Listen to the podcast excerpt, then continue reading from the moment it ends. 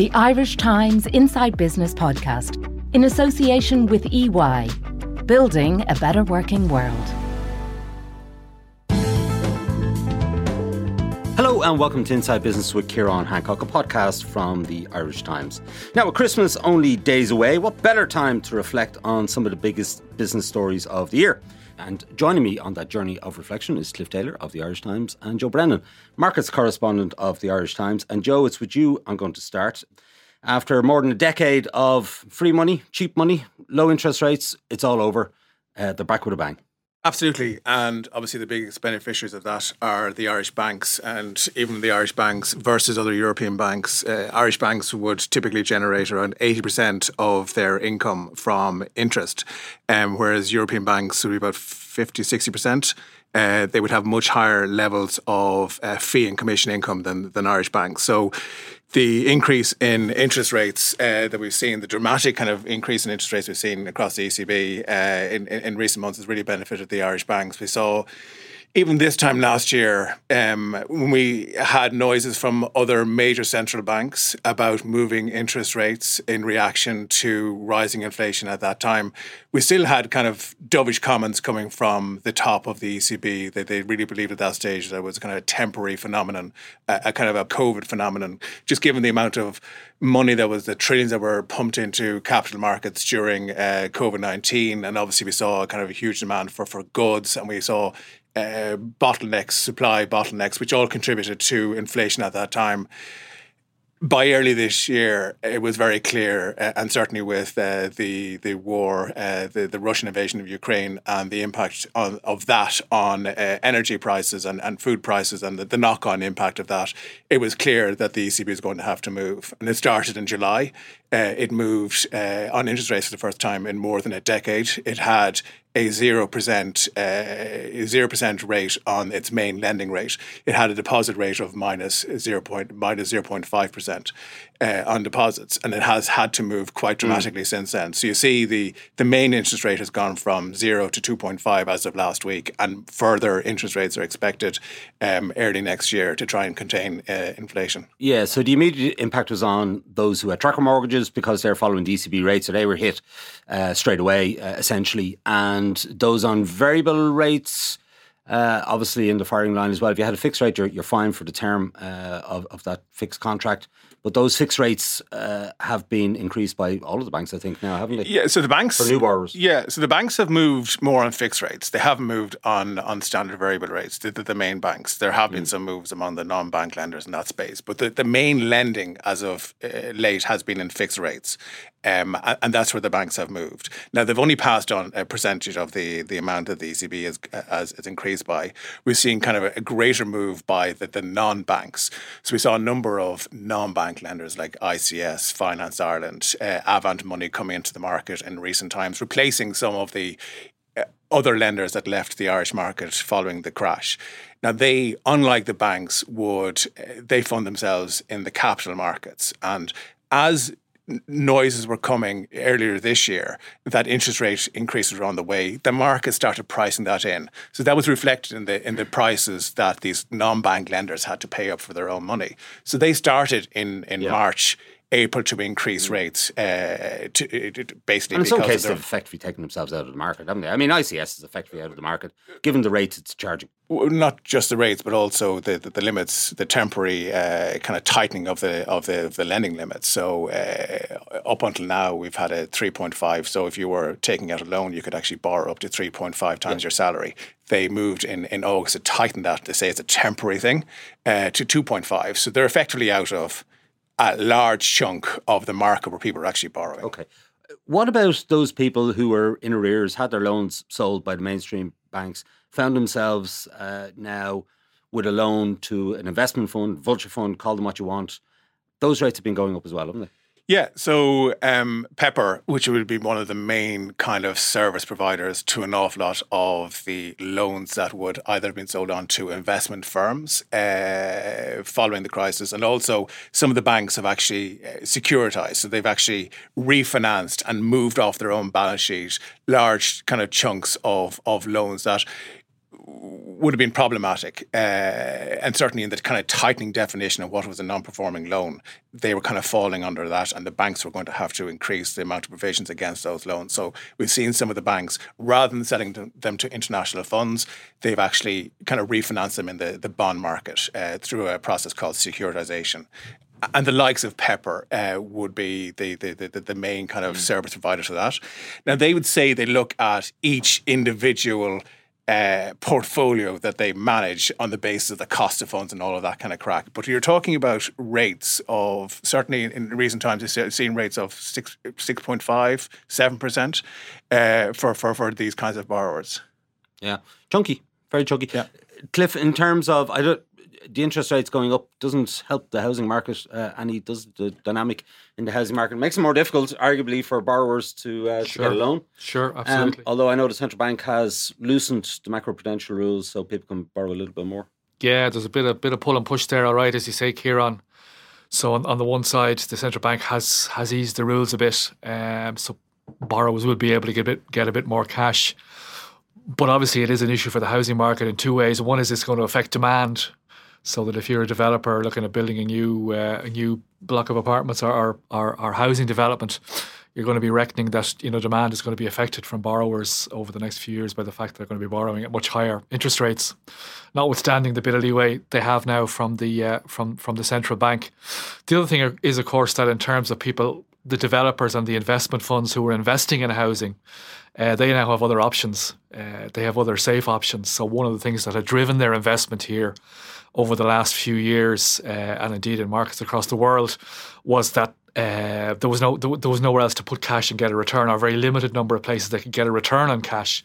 So the Irish housing market, housing markets in, in other areas, and other kind of more risky assets were the place they had to go to get any kind of return. Now, you know, you can get whatever three and a half percent, three point seven percent on U.S. government gilts uh, safe as houses. Um, so the bar, if you like, for investing in Irish property has gone up a bit, and I think that's particularly an issue for.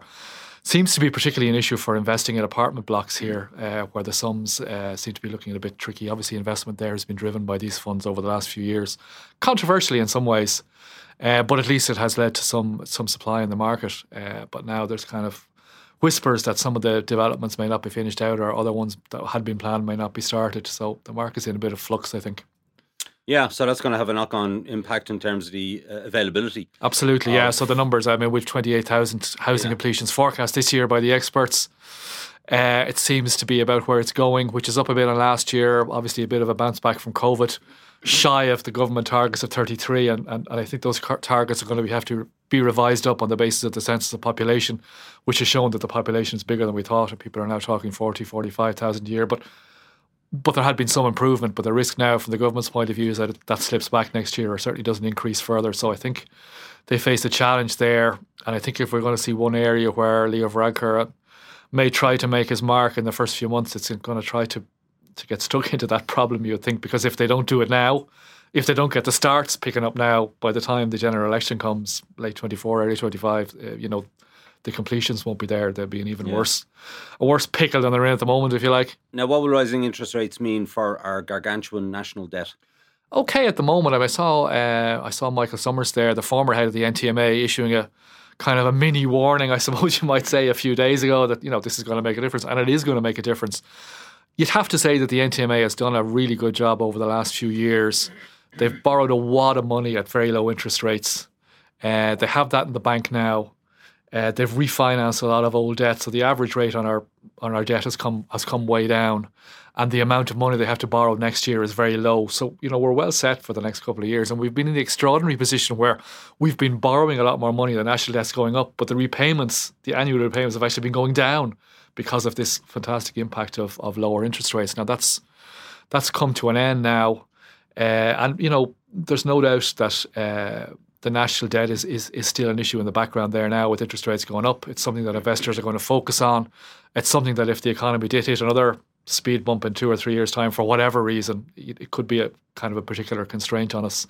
It's still at a very high level by historical standards and by international standards. Why do we need to borrow? I mean, we're talking about a surplus, projected surplus of yeah. 12 billion well, we don't, 7 billion next year. We don't at the moment. Uh, we don't at the moment. And uh, there's a, I think they're planning to borrow seven billion next year, which would be to re- refinance debt that is maturing, if you like. And I suppose just to keep Ireland in the markets, uh, what they what the borrowers or what the NTMA say, look, we just have to keep our relationship with borrowers. We have to keep some issuance going to keep Ireland in the market uh, and, and to keep our cash cash pile up, if you like. So I suppose given that we've borrowed a lot more over the last few years and given that the NTMA has the leeway where rates to kind of rise sharply further to say to hold back and, and, and not raise anything next year if needs be, I think they're in a reasonably good position. I mean, the cash pile last time we looked was 27 billion. I can never remember it being that kind of level before. Uh, I mean, that's whatever thirty percent of total tax revenues in a year. I mean, it's it's it's a massive amount of money.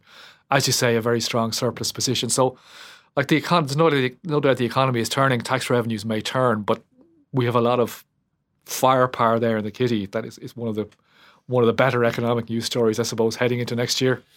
Yeah, that national debt, Joe, is a legacy, uh, or part of it at least, is a legacy of the 2008 uh, financial crash. And that legacy has been hanging over the banks for uh, the past uh, 15 years. But perhaps uh, beginning to lift a little bit. The state is no longer a shareholder in Bank of Ireland.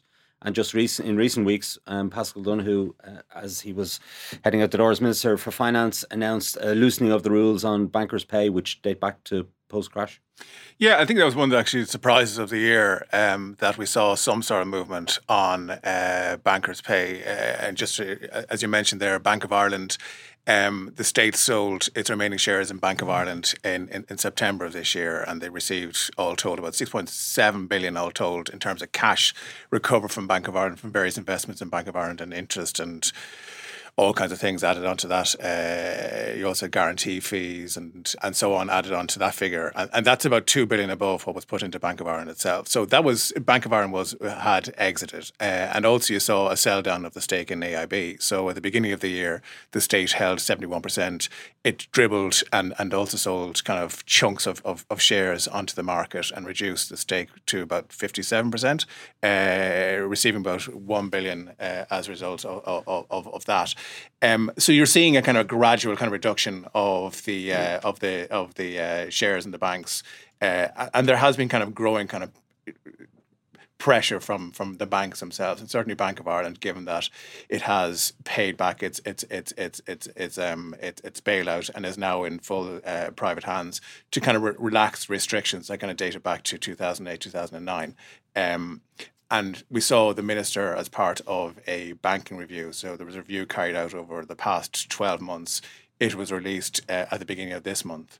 Um, and one of the recommendations in that were to uh, to allow for a reintroduction of of um, of variable pay of up to, or bonuses basically, of up to 20,000, which is the limit before a another restriction kicks in, which is enshrined in law, and there is very little prospect of that this being changed. Super tax, yeah. This super tax, which is a prohibitive tax mm. on bonuses above uh, 20 20,000. and you've also seen a, a lifting of the 500,000 uh, uh, salary cap for, for, for Bank of Ireland executives. And there is a, a commitment that once the shareholdings in, in AIB and permanent TSB and the government again. Uh, so its re- its uh, stake in permanent TSB reduced from 75% to 62% as NatWest, which owns Ulster Bank, is selling uh, a chunk of loans to Permanent TSB. It receives shares in Permanent T as part yeah. of that. So as they reduce further, there is a commitment that uh, the 500,000 euro cap, uh, pay cap for, for, for Permanent TSB and AIB uh, will be will be lifted as well they call it an appropriate level. We don't know what that level is, and that is now a question for Paschal Donohoe's successor, Michael McGrath, who's now the new uh, finance minister, finance to minister, decide yeah. on that one. Joe, this is also the year when Ulster Bank and KBC uh, accelerated their plans to exit the market. So we've had the big switch uh, forced on people. They have to switch their uh, various accounts to other lenders. Still a lot of people uh, required to do that, but it's only going to leave three players on the high street, effectively Bank of Ireland, AIB, and permanent TSB. Is that enough in competition terms? Um, certainly, um, the banking review um, has found that competition is okay in certainly the retail part of the market because you have non-bank lenders in certain areas, and you also have, you know, years ago we went to one bank we used one bank for everything. Now we use different financial service providers for different things. And that's only that's a phenomenon that's only going to increase as people become more digital digitally aware and and, and uh, use internet banking and for payments and everything. So people are more people are more inclined to use different service providers for different things. So you're going to see various kind of players come into the market looking to kind of cherry pick certain parts of, of financial services. Uh, and that's just a phenomenon that's going on uh, internationally. Um, an area where there is less competition is in the area of SME lending and, and, and corporate lending. That's that's an area um, that is probably not getting as much uh, mm. competition as, say, mortgages per se. Yeah. Cliff, um, do you buy this that three players in the market is enough? Yeah, I mean, as Joe said, the world has changed a bit. So you know, the likes of the the non-bank lenders in the mortgage market, although we've seen how um, they can come and go, and the Revoluts uh, in terms of you know financial services are, are, are causing the big banks to up their game. All right.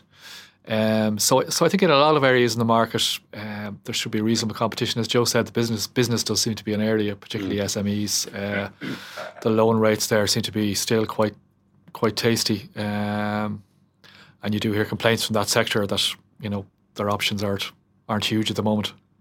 And another thing is, look at one of the remaining banks, Permanent TSB. If we look at Permanent TSB before Ulster Bank and KBC decided to leave, it was facing the kinds of returns. So that the profit returns on the amount of shareholders' money that's in the bank uh, were so low that in time, if we were to continue on that basis, it was going to be an unviable bank uh, what's made this a real viable proposition at this stage is the fact that it's able to banks haven't been able to grow their, their balance sheets. They've shrunk their balance sheets dramatically since the, the, the crisis, um, uh, partially because they were driven to do so by, uh, by by regulators, but also there's been a huge contraction of demand for, for credit. People have been paying back loans faster than taking on new credit, yeah. and we've we've heard over the years that we've reached this kind of point where uh, loan growth is going to grow, and that has never really happened, and banks have had to buy balance sheet and have to had to to buy to grow. And permanent TSB, permanent TSB is a classic example of that. It was facing kind of two, three, four, five percent uh, returns on shareholders' equity uh, for the foreseeable future, which is totally unviable for a bank. Yeah, the other thing that would worry you a bit about the banking sector, based on your view on this, Joe, is their kind of ability to lend to the developers and the property sector. Uh, Which they haven't done for years in any meaningful Absolutely, way. because uh, after the crash, they were tied up with all kinds of rules and regulations, and uh, particularly the regulators in Europe trying to ensure that the Irish banking sector doesn't get itself in the same kind of bind as it did back in 2008. Uh, but it does seem now, with a lot of the international funds withdrawing, uh, that there's going to be a gap there in terms of funding. And everyone's saying, well, look, the Irish banks only have a limited appetite or a limited ability to fill this in. That seems to me to be a bit of a problem in a market where, you know, there's a need for finance and there's a massive wedge of deposits in banks' books, but A can't translate into B. Yeah, access one and B cost. Uh, these kind of non-bank lenders to property developers were charging higher rates. Uh, they were willing to kind of be, take on riskier types, slightly riskier types of uh, propositions, and banks banks will only fund against a uh, the mainstream banks will only fund against uh, something that has full planning permission at this stage, uh, and a chunk of equity has to be applied to that as well. Whereas the non-bank lenders were willing to take on a bit more risk, but you paid up for that. And we've seen interest rates increase anyway. So the cost of that and the viability of, you know, some plans that may have been kind of touch and go, development plans yeah. that may have been touch and go, now are unviable because of the increasing costs of that. And there's very little prospect of the banks uh, relaxing their rules or their restrictions in terms of uh, development lending. At EY, our purpose is to build a better working world. As one of Ireland's leading professional services firms, our exceptional people are at the centre of everything we do. We deploy technology at speed and innovation at scale to deliver exceptional solutions for our clients, enabling them to transform and grow. To find out more, visit ey.com. Was also the year when the banks I think we can say this with some confidence now, put the tracker mortgage scandal behind them. All of the fines have been issued uh, now by the central bank. Um, a huge pot of money uh, was generated. I'm not sure what the central bank's exactly going to do with that money. Probably give it back to the state, I guess. But Anyway, um, is that over? Is that tracker scandal finished with now? Well, certainly it was a, it was a landmark kind of a year in terms of that whole uh, scandal, in terms of the uh, tracker investigations that took place. We saw that the final two, uh, AIB and its EBS subsidiary, they were fined almost 100 million, I think 97 million uh, during the summer. And a few months later, we saw the biggest fine of all for Bank of Ireland, mm. just over 100 million. So they were the two big ones, and they were outstanding when they the central bank had settled with others. Is the tracker scandal over? No. Um, we also have uh, we also have cases where Ulster Bank it's currently in court. We have to yet have to get a ruling on that.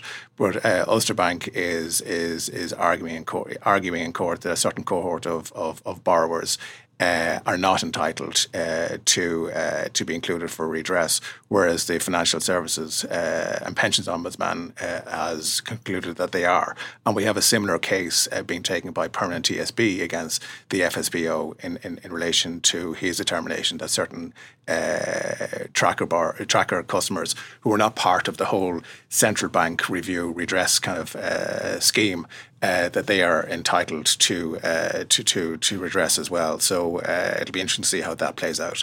In addition, um, it's uh, the, the, central bank has made it clear that it will go after individuals now uh, and, and, and seek to kind of uh, take on individuals that were involved in decisions that uh, left people uh, without their, their their their their right to a tracker mortgage. Right. Okay. Well, it's taken them some time. Uh, I wish them luck on that. Um, Cliff, was this year a peak corporation tax year? Hasn't quite finished yet, but estimates of 23 billion euro, which is probably four times what it was a decade ago, maybe. Uh, there, thereabouts. Yeah, and towards five times, four and a half times, probably. Yeah. Yeah, it's uh, it's incredible. Um, yeah. And yet we have a year when you know we see the tech sector has taken a hammering in the second half of the year. And you have to imagine, we don't know for sure, but we have to imagine that the big tech companies here are paying a big chunk of that uh, corporation yeah. tax. Yeah. And then we have that OECD process that's been rumbling on for years, but finally seems to have made a breakthrough in terms of introducing this minimum 15% corporate tax rate globally, which Ireland has signed up to. Yeah. Yeah, I mean, there's a lot coming and going there. I mean, the one thing, I suppose you, you don't get that many actual surprises in this business, but the one thing that really surprised me this year that was when the uh, November exchequer figures came out with the surplus for the year to date of 12 billion a monthly surplus of five billion. Like I don't think anyone has ever seen anything like that before. It was quite extraordinary. And as you say, it kind of makes you think that we're at peak tax now, and corporation tax was a large part of that, and also the income tax paid by a lot of better off employees uh, in this in the economy, a lot of whom work for these big tech companies. So we're pretty exposed there. I mean, looking back at it now, we've clearly gone through a period when the wind was behind us on all fronts in terms of corporation tax. Uh, there was the 2015 uh, change in the rules uh, of international tax, which played hugely to our advantage. There was a massive period of growth by the tech and pharma industry, and that seemed to have accelerated then through COVID. So everything, if you like, was going in Ireland's favour. And now, s- certainly, some of the wins are, are, are going to be against us, I think, in terms of corporate tax. Where the pluses and minuses add up is, is, is hard to tell. And goodness knows we've all called the top of this corporation tax thing enough times now to be cautious. But the negatives, I suppose, would be the obvious ones the tech sector in difficulty, as you say, and uh, a general global recession, which is going to hit corporate profits. Uh, and a lot of those corporate profits, you know, well, maybe not directly related to activity here, are booked in Ireland and are, are taxed in Ireland. So that is going to be an issue for corporation tax. There's no doubt about that. There are some things on the other side of the ledger as well. The pharma industry still seems to be in rude good health, seems to have made extraordinary profits through COVID, not surprisingly, I suppose, uh, and still seems to be going in terms of investment plans, expansion plans.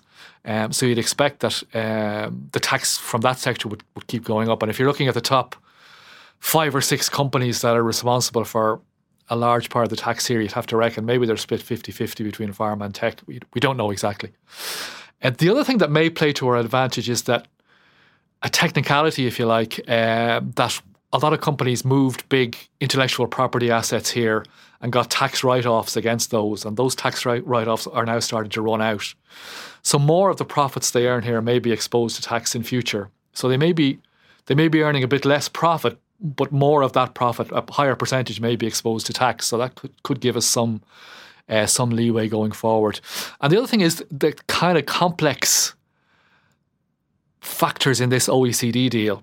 The only thing that has actually been agreed to happen so far is an increase in the corporation tax rate on the biggest companies to 15%. That's going to mean more cash for Ireland.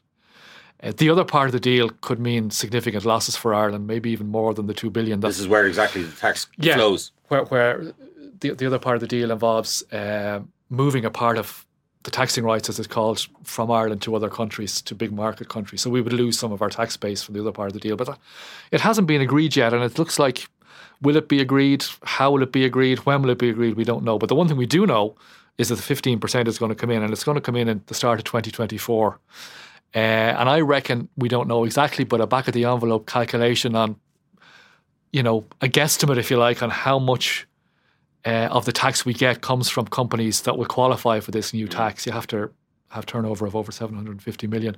I reckon it's at least 2 billion extra for Ireland in terms of the existing tax payments, and probably and probably a bit more. So we have threats on the corporate tax front, pretty significant ones, I think. Uh, but also some things that could that could safeguard yeah. us. I mean, these companies have clearly moved what they do in Ireland to a whole new level now. Uh, and that's something that maybe we've all missed the extent of that over the last few years. And uh, we can just hope it, it may be a defensive game now now for for Ireland rather than an offensive game, holding on to what we've got rather than trying to get more. But it's been a heck of a heck of a boost. The exchange right, yeah. Now uh, we should say, of course, in budget uh, 2023, um, the government did set aside some money for. They don't like to call it a rainy day fund, but reserve fund, please. Reserve fund, yeah. so I can't. What's, what's the figure? Two or three billion. Two uh, billion, yeah. And, from this corporation tax windfall has been yeah, set aside. Yeah, two billion, and also, of course. They're planning for a surplus next year, so they will argue that that gives them a bit of leeway as well yeah. because they could they could easily to the surplus, and they've promised to put another four billion aside next year um, so you just hope they haven't left it a bit late in terms of yeah. putting money aside. But at the same time, they had to spend money through COVID to protect people's incomes and protect businesses. So yeah. there were no easy decisions. No. Joe, uh, a few other stories we want to quickly um, run through. Digicel, Elon Musk, Larry Goodman. Uh, I mean, you know, you could go on and on. But let's take Digicel uh, first. Dennis O'Brien's uh, telecoms company in the Caribbean. He managed to sell the uh, Pacific operation, uh, but he's been trying to reduce the debt load. It's, it's highly indebted, isn't it, as a company? Yeah. So again, this time last year, when uh, debt markets were going gangbusters, even a borrower uh, like Digicel, which has been reliant, uh, basically built its business uh, model around tapping the junk bond markets, which basically is the kind of the high cost, riskier end of of, of the U.S. Uh, bond markets. Even a even a borrower like Digicel, which has had to restructure its uh, debt twice in the last four years might have been seen as a prospect to actually go to the market again and actually raise money to to to because these companies have to if you're in the junk if you're borrowing if bond, borrowing in the bond markets you have to refinance on a regular basis. Uh, so there was conceivably last year when when Digicel uh, when markets were where they were and Digicel was in the process of selling its uh, Pacific uh, part of the business that actually would have been seen as, a, something that was viable that could go to the market and, and, and raise billions to, to to to to fund upcoming maturities. Since then, we've seen obviously the uh, turmoil in global debt markets, and there has been felt no more more uh, nowhere more than in the junk bond markets, where uh, the price of borrowing has has increased dramatically. And Digicel has found itself caught in that because a when it a few years ago when it restructured debt and it, it forced it basically inflicted about uh, 1.6 billion of losses on uh, on uh, bondholders. There was a group of, of bondholders that held about two, 925 million of bonds that are due in March of next year. They were holdouts. They refused to participate in the in in in in, in the restructuring plan, and they were higher ranked than a number of the other bonds as well, so they could get away with it. And they weren't relied on as much to get the the overall deal on the line. So Digicel was prepared to leave them to the side. Um, they're now their bonds are now uh, falling due in March, uh, and they're now priced at less than forty cent in the dollar. And uh, we reported earlier this month that. Um, Digicel told uh, bondholders uh, on a call after it reported the latest set of quarterly earnings that it's looking to kind of push out uh, the maturities on those bonds. So basically, looking to swap those bonds for uh, bonds that would have a longer kind of maturity date they were speaking to uh, a Fitch analyst, and they obviously keep a close eye on the Digicel uh, debt levels, uh, and they reckon that you know if that is that may be in the mix, but it's more it's more likely that there will or there's a risk that there will be a comprehensive restructuring of of Digicel's debt because it's sitting on minimal uh, equity at this stage. We have uh, obviously interest rates where they are. We have its Haitian business, which is a, a, a one of the main profit mm. contributors to the group that's hit by the the the the the the, uh, the, the, situation in, in, in, Haiti itself. They warned that the earnings in, in, that part of the business would be down in the second half of this year, and we also have the dollar. So there, I was going to say that's the big problem for Digicel is that its borrowings are in dollars and its revenues are in local currencies that have been falling in value against the dollar. And even in the last last number of months, the, the Haitian gourd has has fallen by twenty percent against the dollar. So that's one big uh, risk hanging over the debt as well. Okay, uh, Cliff Elon Musk, uh, he's never far from the headlines, is he? So he took over Twitter this year, although he tried to back out of it at one stage for forty four billion dollars, a huge sum of money, and then set about torching the place almost, mm. um, firing uh, pretty much everyone he could clap his eyes on. Uh, be- became CEO, became the chief twit. Sure uh, and now he's uh, he's done a poll and uh, of of uh, his followers, and the followers have said now appoint a different CEO. So uh, he's now trying to hire a, a new CEO. Uh, and meanwhile, Tesla's share price mm. has the electric vehicle company that he's he's behind um, has tanked, absolutely tanked. Um, and he's been selling a huge number of shares. He's down to thirteen percent now. Yeah, problems with the cars, it appears.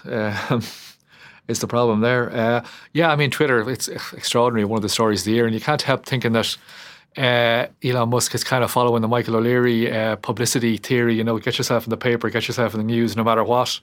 You know, so he bans journalists one day and he lets them back in the next day. He talks about letting Trump back in. Then he has a poll about whether he should be the chief executive or not. And he just keeps the whole thing going. But the, the problem for, for him is he's not only relying on users, he's also relying on advertisers. And obviously they're fighting shy now of the thoughts that a lot of what may appear on Twitter may not be as well moderated as it was in the past. There may be opinions that they feel their ads are, are, are appearing behind opinions that are extreme or, or, or too far out there for, for, for their liking. So, you know, he looks like he looks like a, you know a bit of a bull in a china shop that he's taken over something without a clear strategy of how to develop users and uh, develop advertisers. And um, you just wonder. You never know. You never really know with, with really rich people what state their finances are in because they have huge assets, but they also he's taken on a massive amount of debt and borrowings uh, for the 44 billion bill to buy Twitter. Uh, and you know, the first few weeks haven't been great. No, they haven't. Um, and a lot of people see him as a genius, but he's not looking particularly smart, Joe, in, in terms of Twitter at the minute. Yeah, well, just look at. I mean, the big concern is, is Tesla. So he's been using Tesla as an ATM. Uh, I think the last uh, Bloomberg and Reuters calculated in the last uh, thirteen months or so, he's he's uh, cashing about forty billion uh, dollars worth of shares in, in Tesla. A good chunk of that uh, since April when he first announced that he was planning to take over Twitter, and he even said around that time that he wouldn't be selling further shares. We saw an additional three point six billion of shares sold there a, a few weeks ago, and it's very unclear as to what exactly that has been used for. Um, so that's a big kind of overhang over over the Tesla business. And there's also, you know, uh, there are issues in Tesla itself. Um, we're seeing demand in, in the US to, has has declined to the extent where they've had to cut the price of of, of, of their electric vehicles. Similarly, their second biggest market in, in, in China have had to do something similar. Uh, and we're also seeing in Europe uh, they have the, the, the they've been selling the, the Model Y, but they're actually bringing in a cheaper version of that now. Actually started in August to bring in a cheaper version of that. We're seeing that in, in, in Ireland next year. Um, and so you're going to see the mix in terms of the, uh, the, the, the vehicles that are being sold a cheaper version of, of that as well. And the expectation among among analysts is they're going to have to keep the temporary reduction in, in car costs in, in, in China lower for longer uh, to try and uh, boost up uh, rates there, and in, in, in the US as well that they will have to uh, to to to to keep the reductions, the recent reductions for, for car prices to qualify for uh, rebates in, in, in, for for borrowers to qualify for rebates in, in, in the US as well. So there are issues yeah. in the business itself, but if you're a shareholder in Tesla and you're seeing you know you're you're waking up in the morning and wondering what in God's name did they do overnight. Uh, that has been dragging on the share price and it's been dragging on. There's clearly distraction drag, uh, but it's also dragging in terms of you know where you know, who was actually really in charge of Tesla and where this is going as well when it has issues of its own. Yeah, I mean, it had the feel it had the feel to itself there for a long time. Tesla, or not to itself, but it, it had a clear run in the electric market and tried to put itself as a premium product. But everyone else is they're all trying to have up. a bit of that lunch now and catching up and seem to have you know better reliability, better prices, whole right, new let, world let's talk about Larry Goodman because whenever he appears on the share register of a company, you sit up and take notice. He's done some interesting things in the past, Joe. Uh, and he appeared on the register of a company called Barryroe, uh, formerly known as Providence uh, Resources, uh, an oil and gas exploration group. It has uh, potentially a big prospect off the south coast of Ireland, where we're told uh, there is potentially a lot of barrels of oil under the sea. Um, but they haven't been able to progress that for because of a lack of funding and then suddenly Larry Goodman turns up. Yeah, so uh, Larry Goodman, I mean, yes, as you mentioned, he's he's cropped up in the past on the shareholder registers of uh, public limited companies. Uh, more recently in INM, Independent News and Media, before it was sold, he was one of the few. I think he was the only billionaire that was on that uh, shareholder register that made something on it. Uh, he also uh, built up a stake in Green REIT. Uh, as well, which ended up being taken over, and I think he made a turn on that as well. So Larry is fairly astute when it comes to investing in, in, in, in PLCs, and certainly the price of Barry shares their option prices at this stage. They they don't reflect what we're told is the value of the uh, three hundred million uh, dollars. Uh, sorry, three hundred million uh, barrels of oil plus that uh, were found over a decade, decade ago to be in this Barryroe uh, field, uh, some 50 kilometres off the, the, the, the, the Cork If there's coast. so much oil down there, why hasn't it been taken out? Good question. Over the last decade, so not a drop has been taken out. Over the last decade, there have been three attempts or three kind of agreements by Barryroe, which was then known as Providence, to uh, bring in outside uh, investors and, and, uh, and partners to develop this. All three have fallen through uh, because oh, the other side didn't come up with the, the money needed to be able to do that.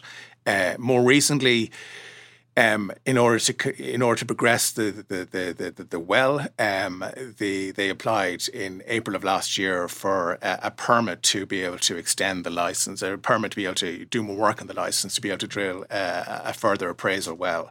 Um, that has not been issued as of yet. And the reason why Barry, why why uh, Larry is in the news uh, more recently is that he has provided a 40 million euro backstop to Barryroe to be able to. Uh, appease or, or, or, certainly kind of uh, ease concerns in the, the Department of the Environment about uh, Barryroe's ability to actually finance the, the, the, the immediate work on, on, on this site.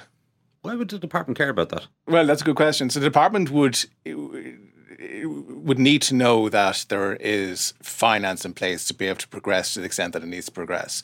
There is a feeling in the industry that the department is looking for any excuse to delay uh, actually issuing that that that that, that permit uh, to to continue to work on that. And certainly, and the minister is Eamon Ryan, who's the leader of the Green Party. Yeah, yeah, absolutely. And the Green Party don't want exactly fossil and, fuels being extracted. Yeah, and last year he introduced the the the the the, the, the laws that uh, prohibits the issuing of uh, fresh rounds of licenses to uh, to drill uh, for oil or, or gas. So we we only have the licenses that exist, and this is one of those.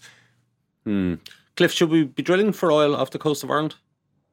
Given the climate change challenges that we face, and yet we have the energy pressures. Mm.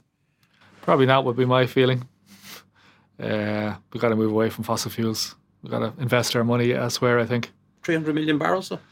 Yeah, I see the keep point. Us going for a long keep time. Us going for a while, yeah. That would make sense if we weren't, you know, going to be using gas indefinitely anyway. Um, we are importing gas. We're importing 70% of the gas. Uh, if you look at the International Energy Agency, its own uh, its own figures, it, it, forecasts, even with the commitments that governments around the world have made towards getting to net zero carbon uh, in 2050, they're talking about over 60% of the mix still being in fossil fuels. And certainly we need to do way, way more in terms of uh, renewable energy. But we also have to accept that fossil fuels will be around for the foreseeable future, and there's less and less money being invested in fossil fuels uh, for various kind of ESG uh, reasons, and, and, absolutely right in many ways. But we still use fossil fuels and will for the foreseeable future. Even in the last decade, um, three trillion dollars has been spent on renewable projects uh, around the world.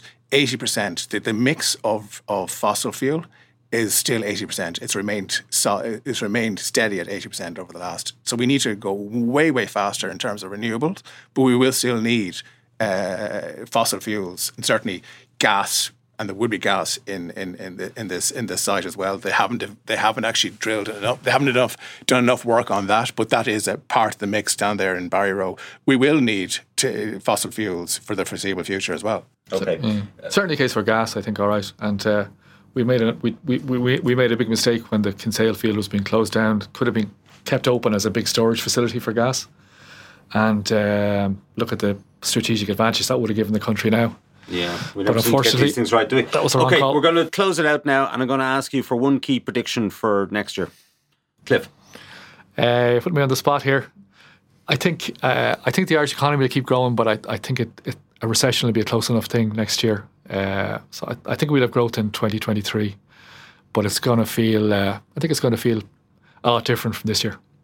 Joe, on the spot as well. Um, I think we will see. Well, obviously, we'll see uh, AIB stake fall below fifty percent in uh, the government stake in AIB fall below fifty percent uh, over the course of next year, and that will kind of, as we sell off more and more shares in AIB, it will expose uh, the shortfall, ultimate shortfall that the government will make on its twenty point eight billion uh, dollar bailout of AIB.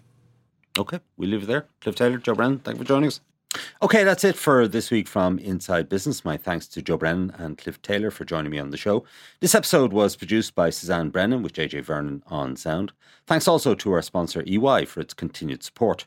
Remember, as a subscriber to the Irish Times, you can get the latest business news straight into your inbox by signing up to our Business Today email at irishtimes.com. And you can also follow the Irish Times business feed on Twitter, LinkedIn, and Facebook each day. I'm Ciarán Hancock.